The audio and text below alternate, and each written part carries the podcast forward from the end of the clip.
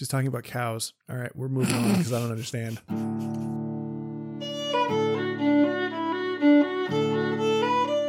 Welcome to Charlotte Mason Says. I'm John Schindel, here with my wife Crystal. Join us as we read and discuss the Home Education series.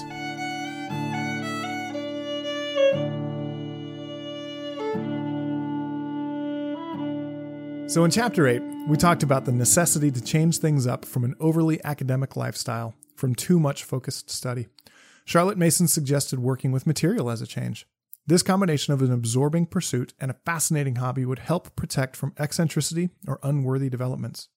Charlotte Mason emphasized handicrafts as a way to encourage children to use their hands in a purposeful way, whether by creating something useful for the home or something that brings beauty to the world, or learning a skill that might turn into a lifelong hobby. Handicrafts are a wonderful way to spend time as a family where even the littlest learners can do meaningful work.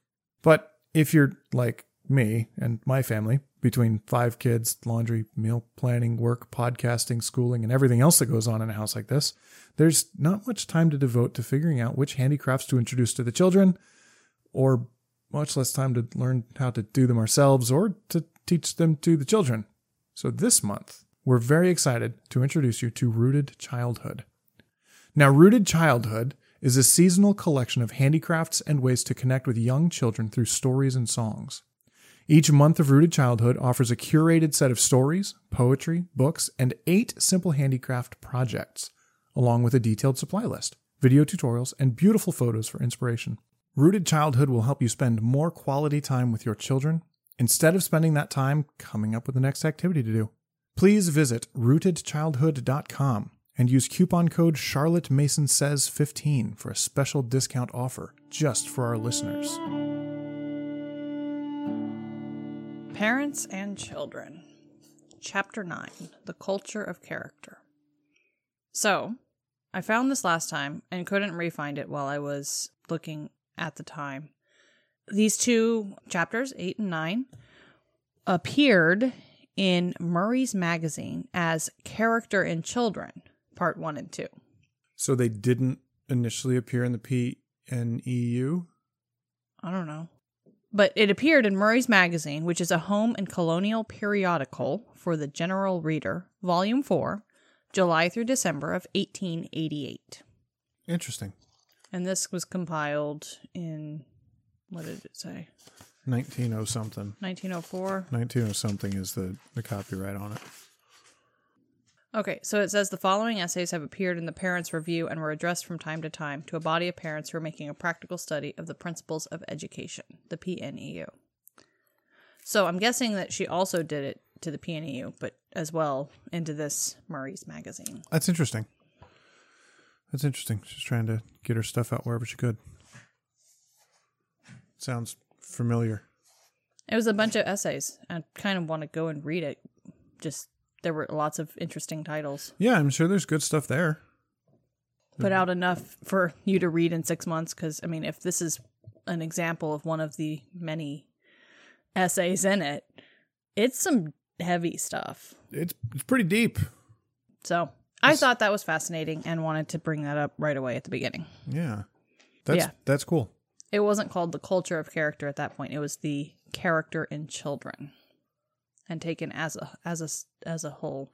So you were right when we were discussing this the last time and thinking that this was one essay that the Yeah. editors of this book decided to split up into two because holy cow. Well, and even even in this this magazine, it was part one and part two. Oh, okay. T- It was together, but it said part two But it was still parts the one and two. chapter started. Okay. So, I find this one to be the the how to part of the character looking at.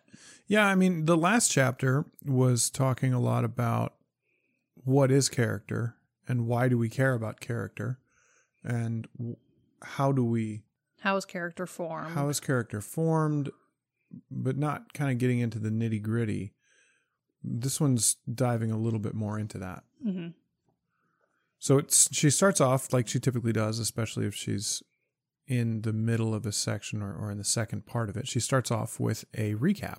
Hmm she says the formation of character is the ultimate object of education. See, too, that character is, in the rough, the inherited tendencies of the child, modified by his surroundings, but that character may be debased or ennobled by education. It is the parent's part to distinguish the first faint budding of family traits, to greet every fine trait as the highest sort of family possession, to be nourished and tended with care. So she's basically And and Oh, you sorry. left the you left the fifth one off to keep at the same time the balance of qualities in bringing for by bringing forward that which is of little account. true. She she gives a list of these things that parents need to do, and then says, "Oh yeah, and there's still a lot more for you to do." So Yet there remains much for parents to do. Yeah, I think I just got tired of highlighting, so I stopped reading where I stopped highlighting. shame, shame. Well, I realized I was just highlighting the entire section. Went, nah, I, got- I got to stop somewhere. So that is the the recap of the last chapter and the preview of this chapter. I'm going to back up Okay. to the first sentence. The formation of character is the ultimate object of education. Mhm. That goes back to page 73, which is the first part of that. Mhm. The development of character rather than of faculty is the main work of education. And that got me thinking back to education is an atmosphere, a discipline, and a life, which is on page 32. So you have education defined as atmosphere, discipline, life. And we've gotten into discipline a little bit. Mm-hmm. Page 65, which is chapter 7, talks about the first function of the parent is discipline. And this is the first time these dots have been connected this way for me. So if formation of character is the ultimate object of education, and education is an atmosphere, of discipline, and a life, and a discipline is the first function of the parent, the ultimate object of discipline is the formation of character. That makes sense. So going back to, you know, how to discipline, your end goal is formation of character. Right. So what character trait are you trying to form? What character trait are you trying to discourage? And how do you get there? Well, she talks about that in a little bit, but it's something we've talked about with our children is that we don't want to change their their their actions. We don't want to change the way that they act, what they do. We want to change how they think, and we want their hearts to be changed. Yeah. And so, in our teaching of them what to do that is right and wrong, we're giving them the ability to learn how to live life. And we've talked about this. I've talked about this with Ian several times is that he needs to self discipline himself because that's the goal. Mhm. And we've talked in previous chapters that the goal of parenting is to eventually have the children go away and be their own people. And as adults, they need to know how to self discipline themselves. They need to be able to have character so that they can continue to grow and learn and, and flourish. And also, hopefully, have their own children and teach their own children character.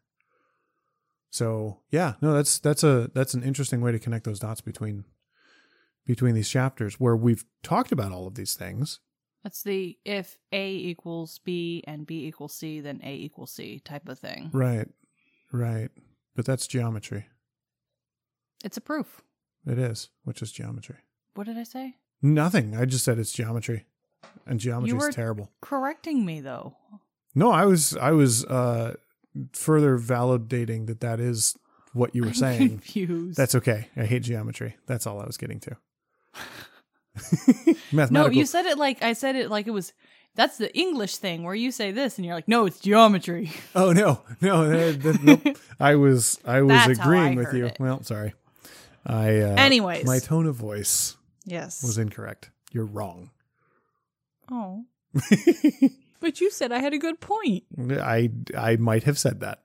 I think. At this point, who knows?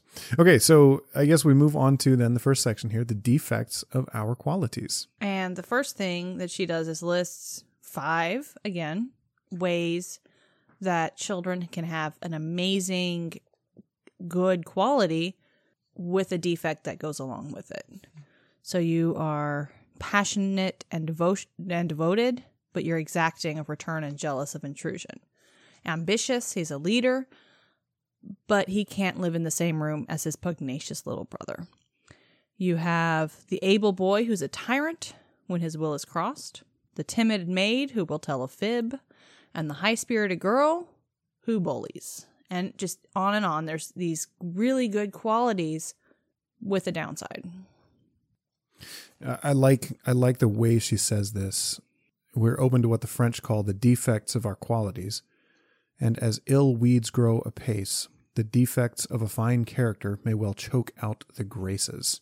So these small qualities are enough that it turns a child who is good to a child who is just terrible because it colors the whole package. It's like Yeah. adding it's like adding yeast to to a loaf of bread Well, and it's or the adding you, food coloring to a to a glass of water. You don't have to add much, and it colors the entire batch. well, and, and you can have a really good day and then have one bad experience in that day. Yep. She go, has a garden illustration later that I want to talk about. Yeah. but Yeah, we'll, we'll get there. same with weeds. Well, she, I mean, she starts that analogy right at the beginning here. Yep. Ill weeds grow apace. The defects of a fine character may well choke out the graces. So she's going to use this analogy of a garden throughout this chapter. But you're right; those those are the five examples she gives, and, and the examples can abound. I mean, we can come up with And so on without end. uh, yeah, we, we could come up with as many as we wanted here. But then she asks the question, what's the parents' part here? What can we do? Yeah, what what are we going to do? And the answer she gives is to magnify the quality, make the child feel that he or she has a virtue to guard, a family possession, and at the same time a gift from above. Beware of much talk. Have you quite finished, mother? This is hilarious. I've This- never this- experienced that. the before. sermonizing, the you know the the kid tuning out, you know, waiting patiently. Okay, okay. Are you are you are you done yet? And then you ask them, what what did I tell you? I, I don't I know. don't know. Were you listening? No. No. It's very frustrating. In case you don't know, it's happened a few times in this household. More than a few.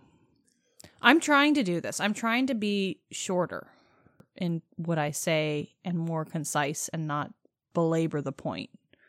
Yeah, I'm real bad at it. Yeah, you are. I, I belabor well.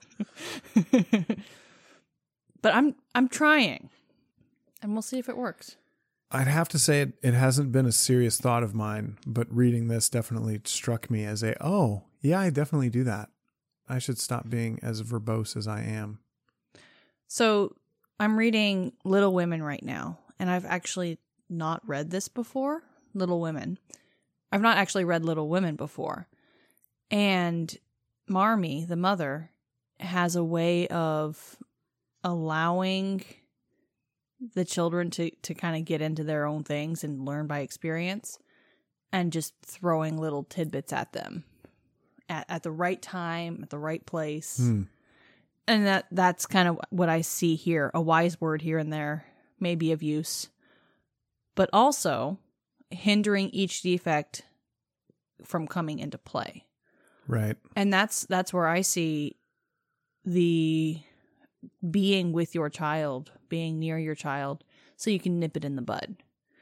You know, they, they say a, a wrong word or they treat somebody poorly or their tone of voice changes, and you can say, you can catch them right then and be like, uh uh that's that's not okay. And and you can tell when they've been away from that influence Oh, where yeah. it's been allowed to certain things have been allowed to keep going. It's like, no, no, no, wait, let's back up here. Well, and she talks about that in a little bit. So we'll, we'll It's the weeds again. Gives the ill weeds no room to grow. Yeah, I, we'll we'll get there because she asked some questions specifically about that, about children reverting to what they were before. But so we'll get there. But yeah, so so we move on to the next section: children with defects. She's bringing up heredity without saying heredity. She is. Uh, she says an unhappy child may appear. Oh wait, she does say heredity. Yeah, she does. An unhappy child may. An unhappy child may appear to have left out the good and taken into him only the unworthy. What can the parents do in such a case? They may not reform him, but transform him, so that the be- being he was calculated to become never develops at all, but another being comes to light, blessed with every grace of which he had only the defect. So, a non ideal situation here where your child is a little turd and and is only exemplifying those character qualities that are not good. So, I don't I don't know what else you had in this section to talk about. Well, and to move on from that, she she is not throwing him to the weeds or not the weeds, throwing them to the wolves, saying, "Well, whatever, we can't do anything." She Yeah. is saying, "Maybe we can't fix them, but we can we can move them to something else." Yeah, I, I, I get the feeling that she's saying where he's at right now, we can't just pick at some qualities and he'll be fine. We have to we have to do a complete reboot Mm-hmm. and a reformatting of his brain to use some computer language there. He's he's been re he's been wired so poorly that we really have to get in and rewire all kinds of things so that all of the poor qualities that we listed just now so that not all of those are exemplified in his life Mm-hmm. because we gave we gave this list of five five children who who are mostly good, but then there's that one little bit of bad. What she's talking about now is this kid ain't he's not mostly good at all. Mm-hmm. He's mostly bad. And every once in a while you look at him and be like, wow, that wasn't a terrible thing you just did. That's so unusual that you weren't an evil little thing. Well, and it talks about bringing the child into the uh, second time into a life of beauty and harmony, and that calls back to chapter three Mm-hmm. parents owing the second birth to their children, launching them into a higher, more blessed life Yeah. to be completed at the hands of his parents. And then Thomas à Kempis, the fundamental law of education is no more than this habit is driven out by habit. He was in the 1300s. He wrote The Complete Imitation of Christ, and chapter 21 of Remorse of the Heart has this quote Strive vigorously, for it is a good habit that defeats a bad habit. Hmm. And he's quoting Cicero, who is 106 BC to 43 BC. Yeah, he's back It's there. Roman. And then he is quoted by Erasmus in 1400s. So this this is habit a good habit drives out a bad habit is not anything new. That's an old thought. And you you were just talking about computers and reprogramming. The weight loss for busy physicians podcast that I listened to is a lot of uh, life coaching Mm-hmm. as applied to weight loss. And one of the things that she's talking about is habits. So there's a there's a quote here that I want to read. It's a little long. So one way uh, when your brain starts going into the old habit mode, bring awareness to your thinking to help correct your thoughts. One way is to envision a delete button button in your brain and hit the delete on that thought. Just erase it. You remind yourself that that's just a thought error. When you think of an error, it's totally neutral. It's just a little mistake, not a big deal. What I don't want you to do is notice your old thinking patterns and get all mad and frustrated with yourself because it doesn't serve any purpose. Beating yourself up is not going to be an effective way of changing your thinking permanently. If anything, it beats you down. What you're wanting is growth and evolution in your thinking, but by indulging and beating yourself up, you're actually setting yourself back. Deciding to think of the old programming as thought errors neutralizes them. It's a quick decision your brain makes, and this happens with technology all the time. Like my phone will all of a sudden start acting wacky. I didn't make it mean that I should smash it on the floor, and it's a horrible phone. I'll never find a phone that works right. I just restart it, and then it's back to normal, humming along with the correct programming again. When you notice a thought error, you just remind yourself that you don't think about it like that anymore, and you intentionally think your new thought, the new way of deciding to think about it, which empowers you. That's interesting. Because that's exactly what she goes on to tell us is the way we need to teach our children to think. Yeah. Interesting. So, life coaching in 20, I think this was aired in 2018. Life coaching in 2018 is the same as habit training in 18 90. Whenever you Whatever it was. was, we'll just say we'll we'll call it around hundred years, and say it's the same. Yep. And we could call it around two thousand years, because that's basically what Cicero said. Yep. Those are old ideas, though. New ideas are better. okay, so in the next section, a malicious child. A child has an odious custom, so constant that it is his quality will be his character if you let if you let him alone. So I'm going to pause you here. I thought it was interesting that she made a distinction between the custom and that it can turn into the character. That's interesting. I didn't make that the, distinction. The action is different than the person. Yeah. You may continue. Uh. So, yeah. So so. Sorry. No, that's okay. I derailed you. Yeah, goodness gracious. Henry is more than mischievous. He is a malicious little boy.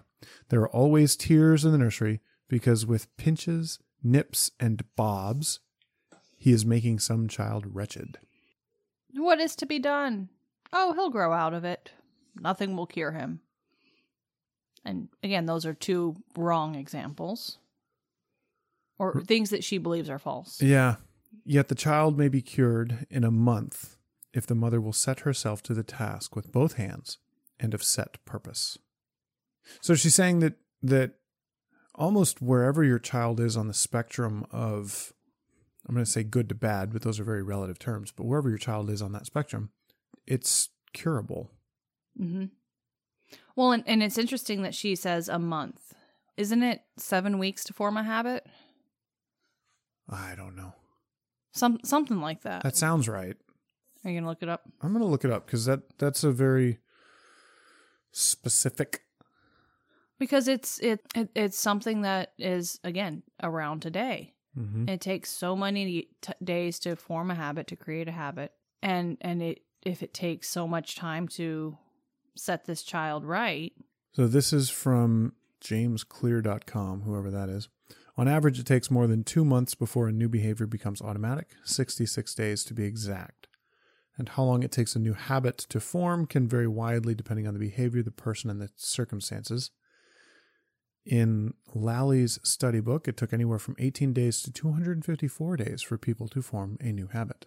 okay, And he, he shows a little chart here of uh, number of repetitions on the bottom and behavior automaticity. Automaticity. There's also a you know, something floating around the internet quote saying it takes what like 10,000 repetitions for a brain to learn something, but it only takes about 50 if it's done through play or some, something like that. Oh, that's interesting.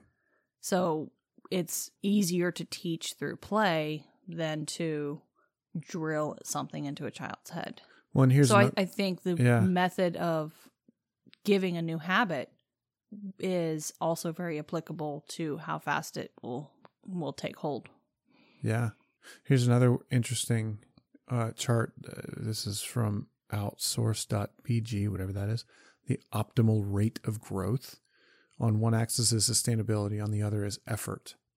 And it's an arc. And up on the top left is laziness, up down on the bottom right is burnout.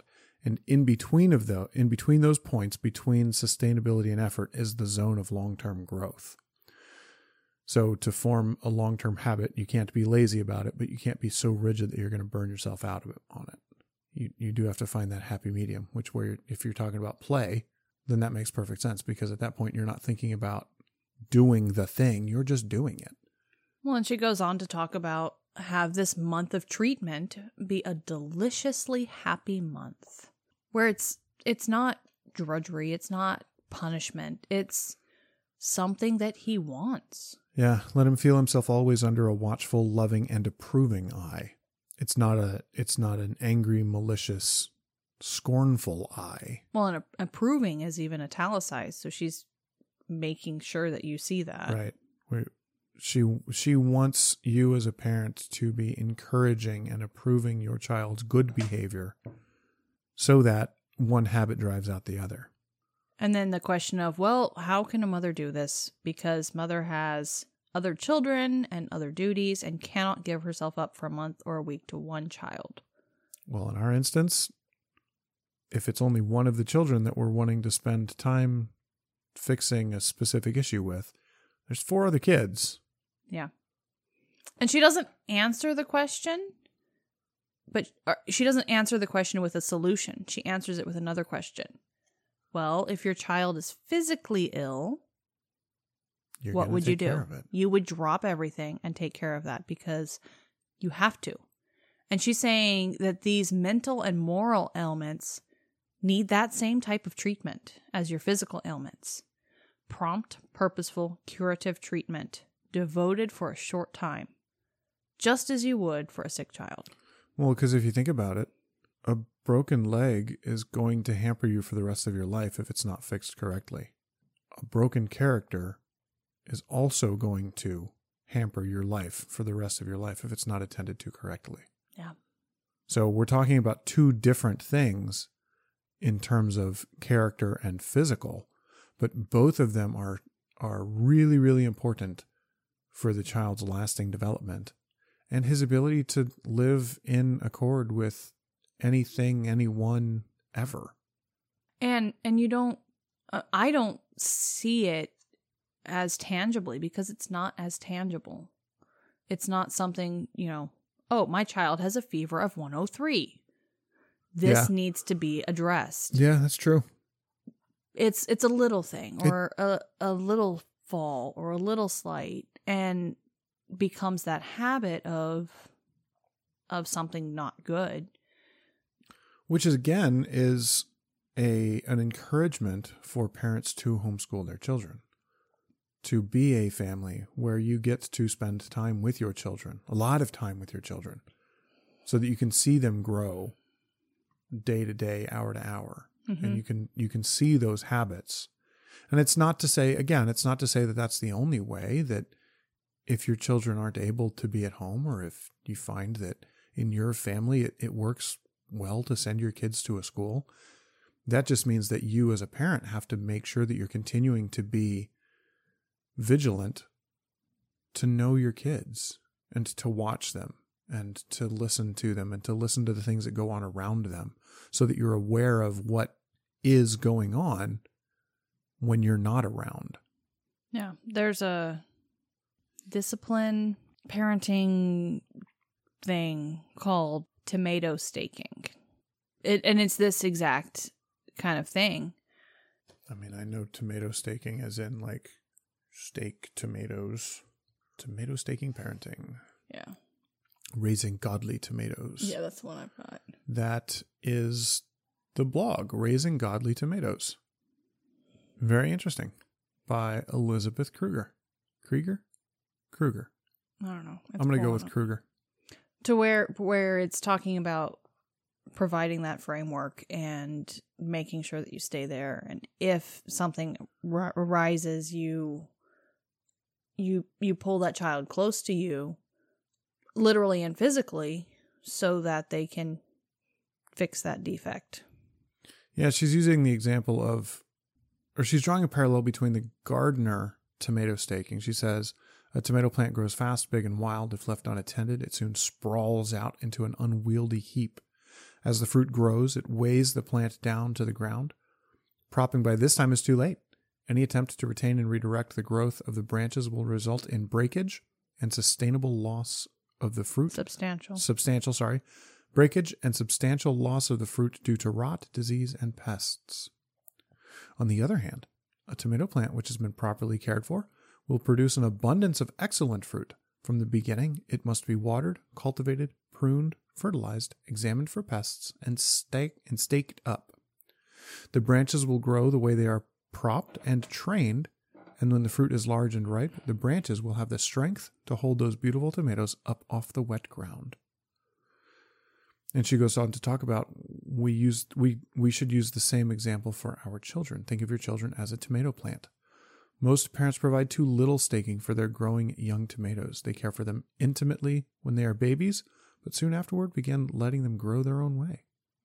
Uh, we're And hearing she's she's talking about catching problems Uh-huh. now so they won't become firmly fixed into the child's heart um, and become very hard to change. A- again, same thing. Character flaws, very hard to change. Yeah, I I think it's it goes back to the last chapter where Whereas parents fail, the poor soul has one further chance in the discipline of life. While it is in the nature of children to submit to discipline, it's the nature of the undisciplined man to run his head in passionate willfulness against the circumstances that are for his training. So basically, by not training early, you're setting the odds in life against them. right. So that's that's essentially what she's talking about here, Mm-hmm. which I didn't even make notes about that. That's just something I remembered. It came up. So the cure. Back to gardens. Yeah, back back to gardens here. Let's see, where am I? Oh, okay. So so that's the end of that section of special treatment. Is you'll find time because it's of utmost importance. N- No, Importance. you have to set aside and make the time. You can't just find the Yeah, time. you're right. You're right. You'll make time. I, I said that incorrectly. Yeah, You're right. You'll make time. words. They're important. No, they're not No. important at all. all right. So moral ailments need prompt attention. And this is kind of going on the same. I think you might have actually already read this. yeah, I did Okay. Well, because it applies to it did apply. the example.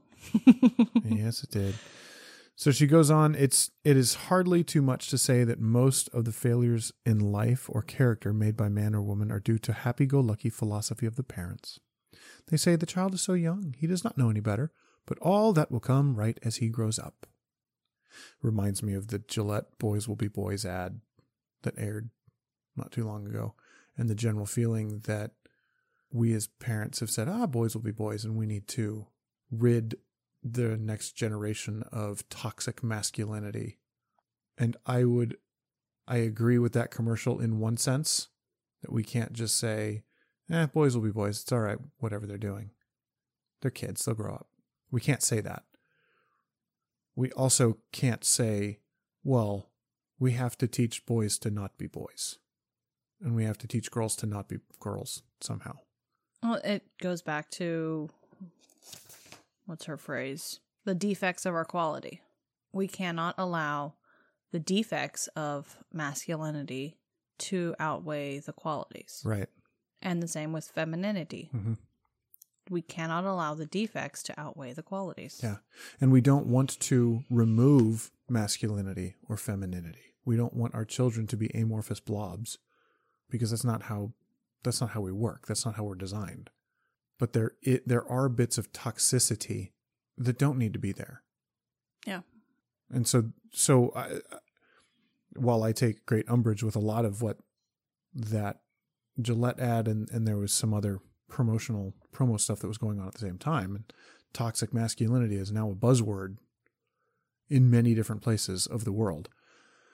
It is important that we teach our children and we we try and help them to to veer away from those toxic qualities, but we cannot move them away from the good qualities of masculinity and femininity because they are good and they're right and they're God-given.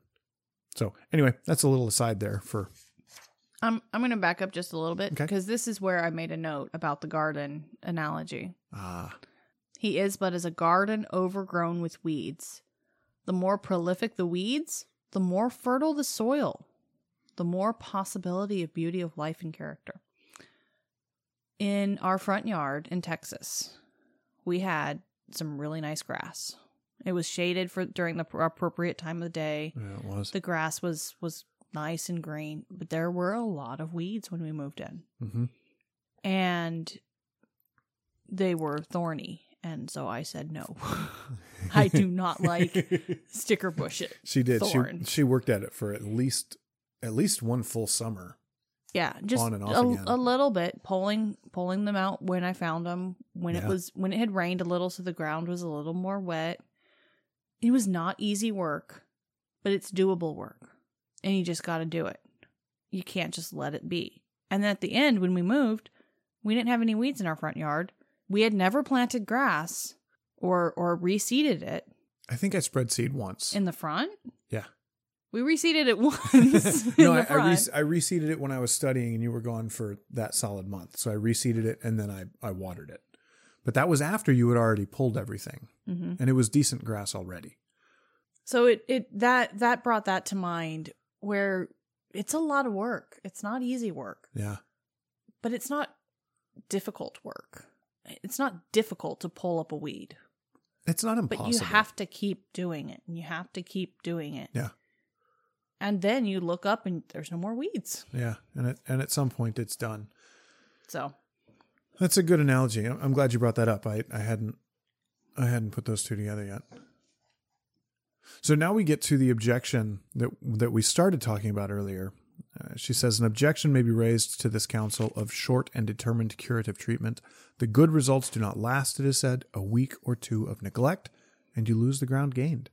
And this is something Crystal was bringing up earlier, and it's something we've seen in our children, where uh, we've sent them to their grandparents' house for a week or we go on vacation. We were with them on vacation for a month in January. And I guess it wasn't all vacation because I was working still. But we were with Crystal's folks out in Colorado. And it was great. We were there for for a long time. We were having a lot of good time. We had fun. But then we came home and and there were so many behaviors that weren't quite right. There was stuff that was off. And we had to sit down and think about it and say, okay, what's going on? Why are our children out of whack? Why are we out of whack? yeah. It wasn't just the kids. No, it wasn't just the kids. And it was because we'd been gone for so long. We had been out of our normal routines.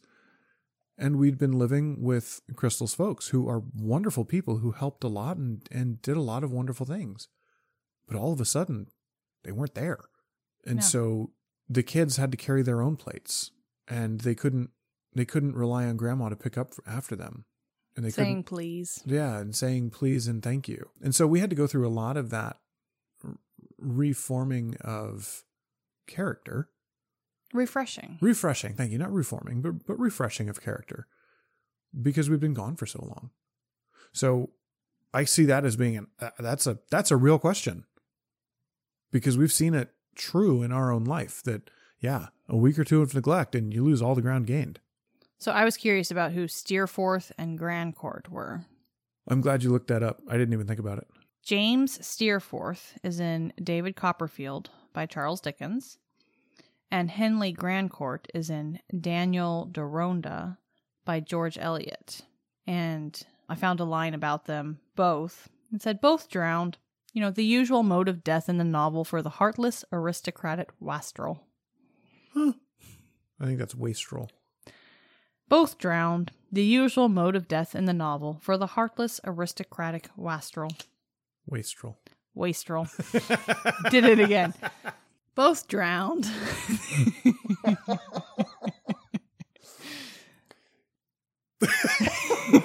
Sorry. Privacy curtain. Privacy curtain. Both drowned. The usual mode of death in the novel for the heartless aristocratic aristocratic wastrel. There we go. So No, honestly, I read Steerforth and Grandcourt, and I was like, "Oh, steer." She's talking about cows. All right, we're moving on because I don't understand. but here, science comes to help us to cheerful certainty.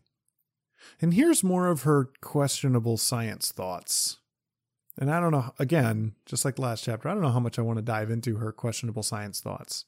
But the character of the persistent thoughts actually shapes the cerebrum, while on the configuration of this organ depends in turn the manner of thoughts we think. it's that upward spiral again, or Yeah. downward spiral, whichever one you want. Thought is, for the most part, automatic. We think without intention or effort, as we have been accustomed to think, just as we walk or write without any conscious arrangement of muscles.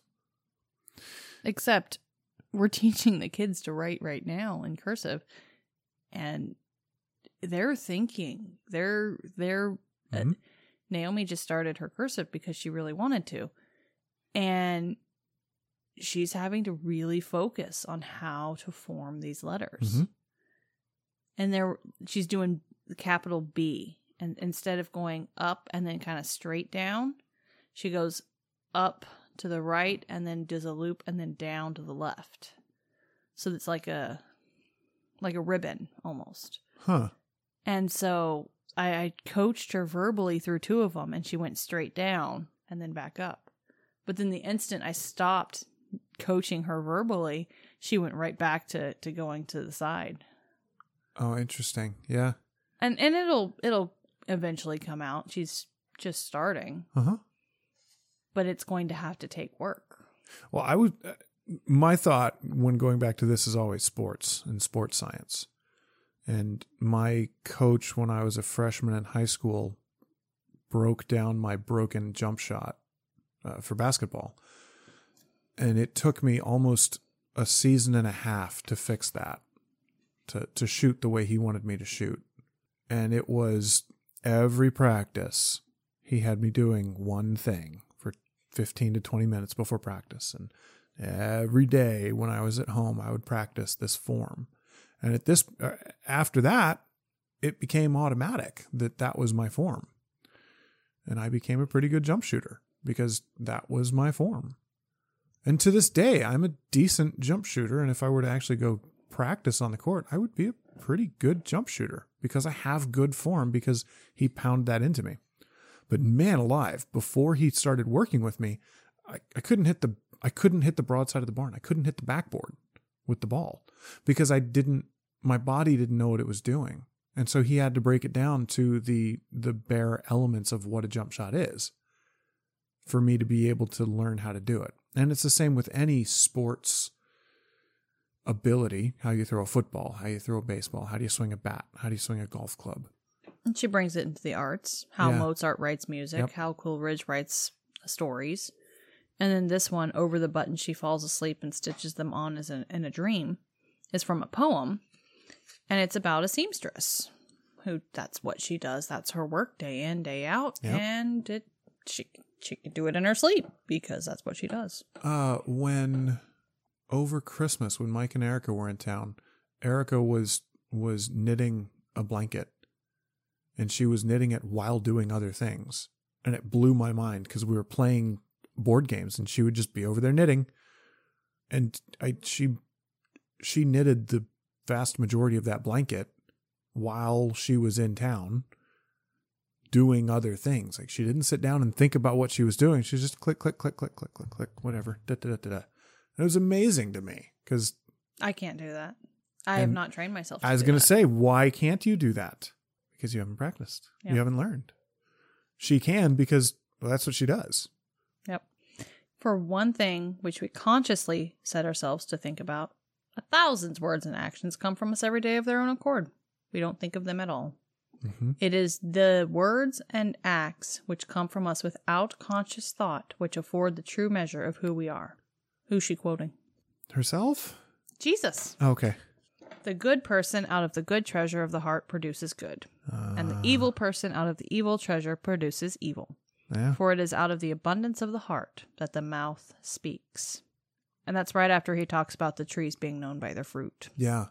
And also, going back to Solomon in Proverbs, keep your heart with all vigilance, for from it flows the springs of life. Yeah. He also uses it to yell at the Pharisees. He does. You brood of vipers, how can you speak good things when you are evil? For out of the abundance of the heart, the mouth speaks. Well, and it was either Jesus or John the Baptist, but called the Pharisees whitewashed tombs.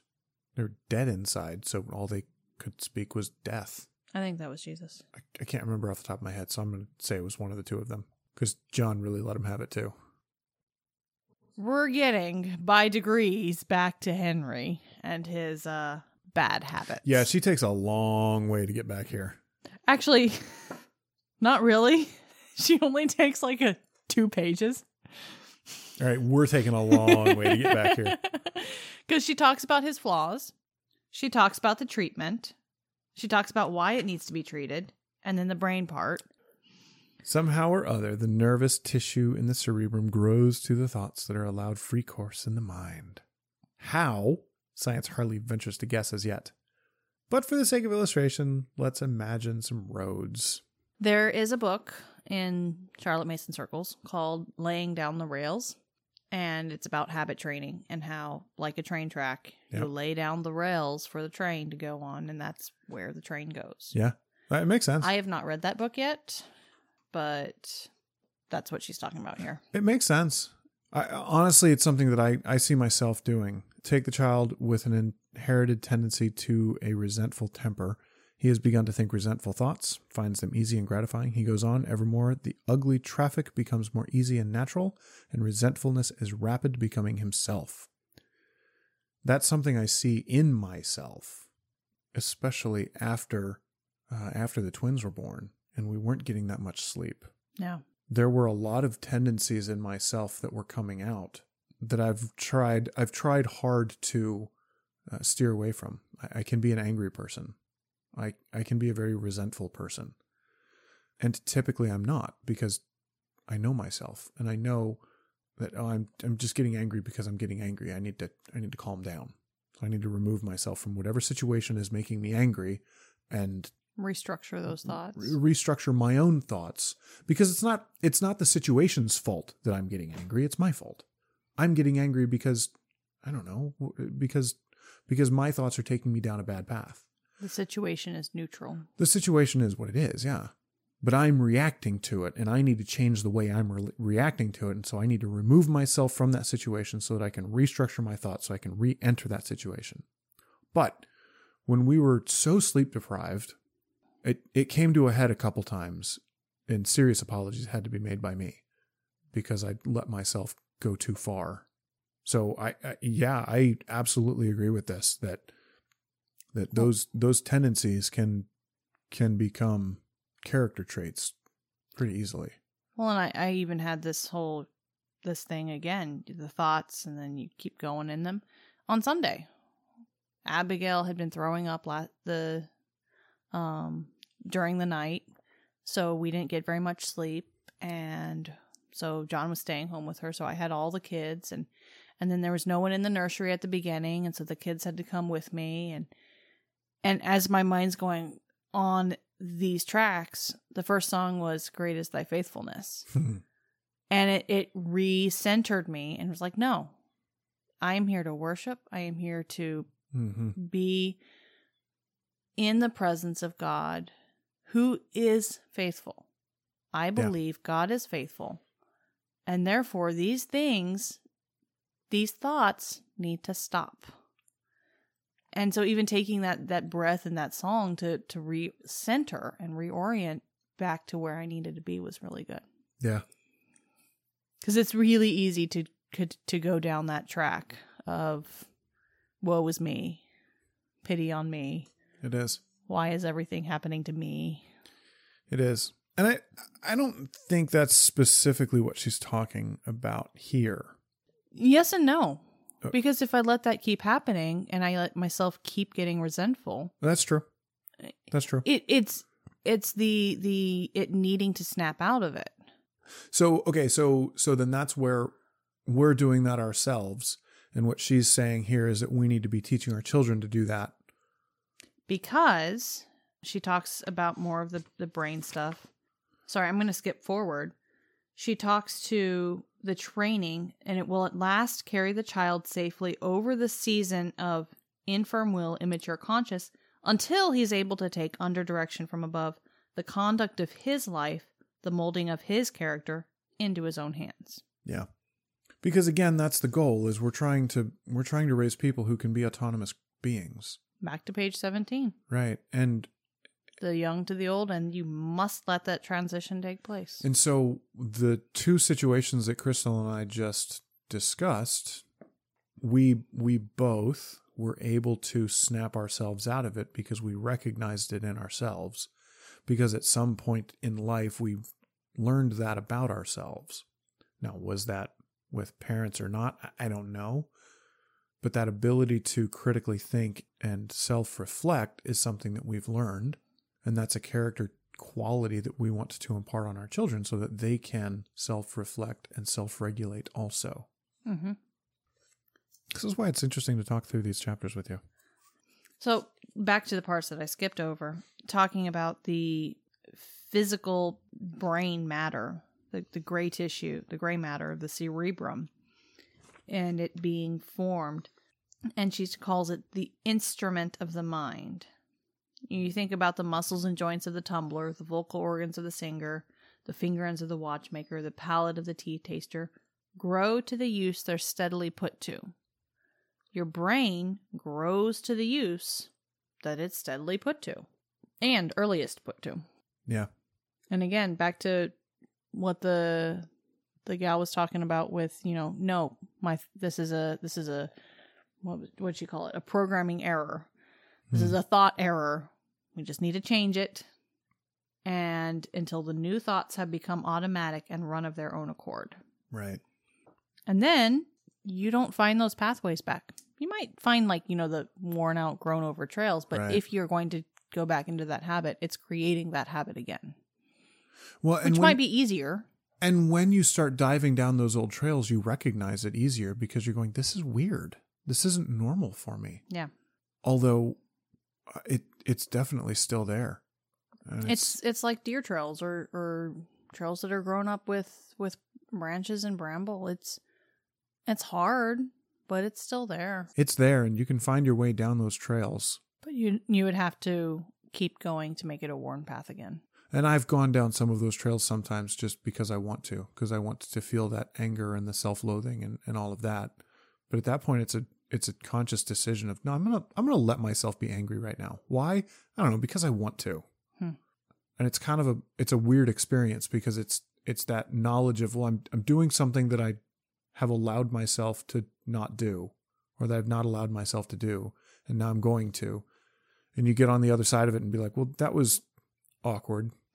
Well, and, and sometimes you go, well, that wasn't as good as I remember. Yeah.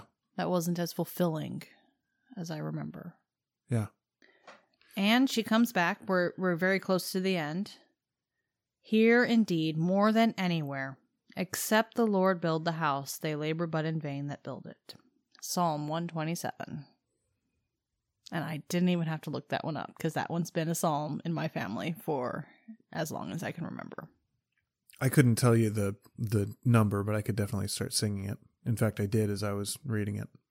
So she she pulls in the Holy Spirit, and lo, the Lord is the one that does it, and our cooperation is our duty and service. Yep. Intelligent cooperation in this divine work is our bounden duty and service. So this this training in the habits of the good life is what will will bring the child through childhood and into adulthood. into his own hands. And then she's like, "Oh yeah, and it's a comfort that we're actually changing their brain. Yeah, it is. That, that that our efforts have a physical manifestation, hmm even if you know we can't see it because it's inside our skull.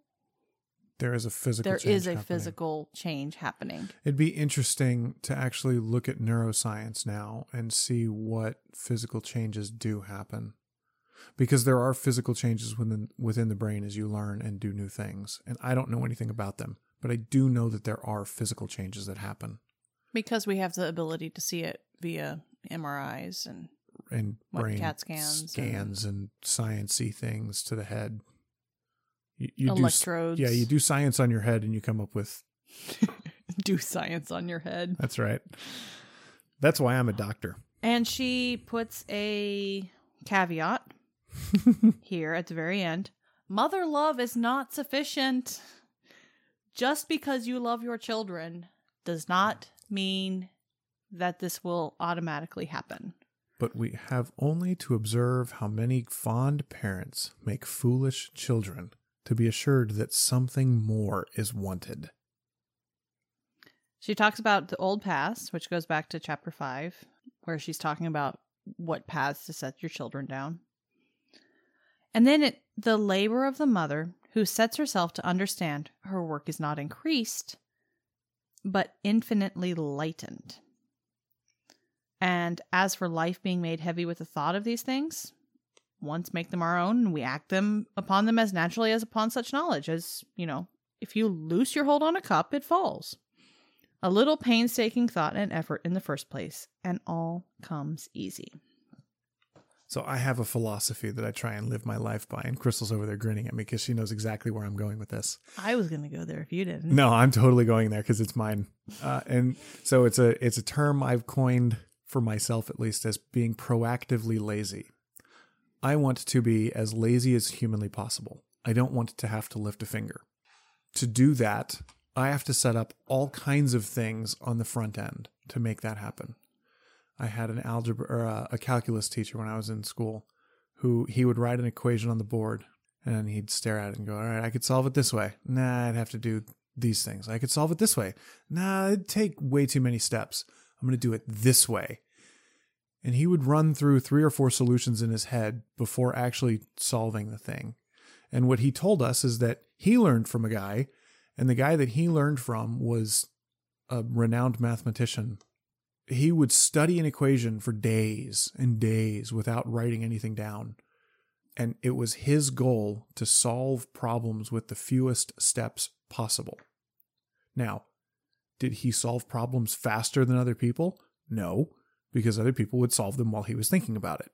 But would anybody solve it as quickly and efficiently as he did? Not a chance, because he studied it for far longer than they did, and he found the best way of doing it. And it's something I see myself doing at work too. We have a couple computer programs that we use that when you set things up properly on the front end, everything else is oh so much easier. And you get to lazily just change a couple things here and there and it it does everything it's supposed to do. And it's great. But to do that, you have to be very exacting with how you set it up at the front end. And so it's the same with the kids. We're going to put in a ton of effort right now. And at some point, at some point, we'll get to be lazy about it and they'll be good kids or something like that. That's the hope. Yeah. So proactively lazy. Charlotte Mason. Should I should I tell them that you have a defunct blog about that too? yeah, I mean, I think there's like three blog posts on it. Yep. Proactively lazy at blogspot.com. Dot blogspot. Dot blogspot.com. I don't know. It's somewhere out there. If you Google proactive, all right. Well, I'm going to go ahead and Google now because I, I can do that. Let's see. Oh yeah. All right. So it's uh proactively lazy blog.wordpress.com. There are a couple articles on here. it was it was a very uh non-directional blog, but you know what? It was fun. That's why we're doing a podcast. I'm better at talking than I am writing. That's why we're doing a podcast. But yeah, being proactively lazy. Charlotte Mason was all about that. She was all about setting kids up for success in the in the present, so they'd be awesome in the future, and then she could move on to the next crop of kids. So it would be easy for them to be excellent. Yeah. A little painstaking thought and effort in the first place, and all comes easy.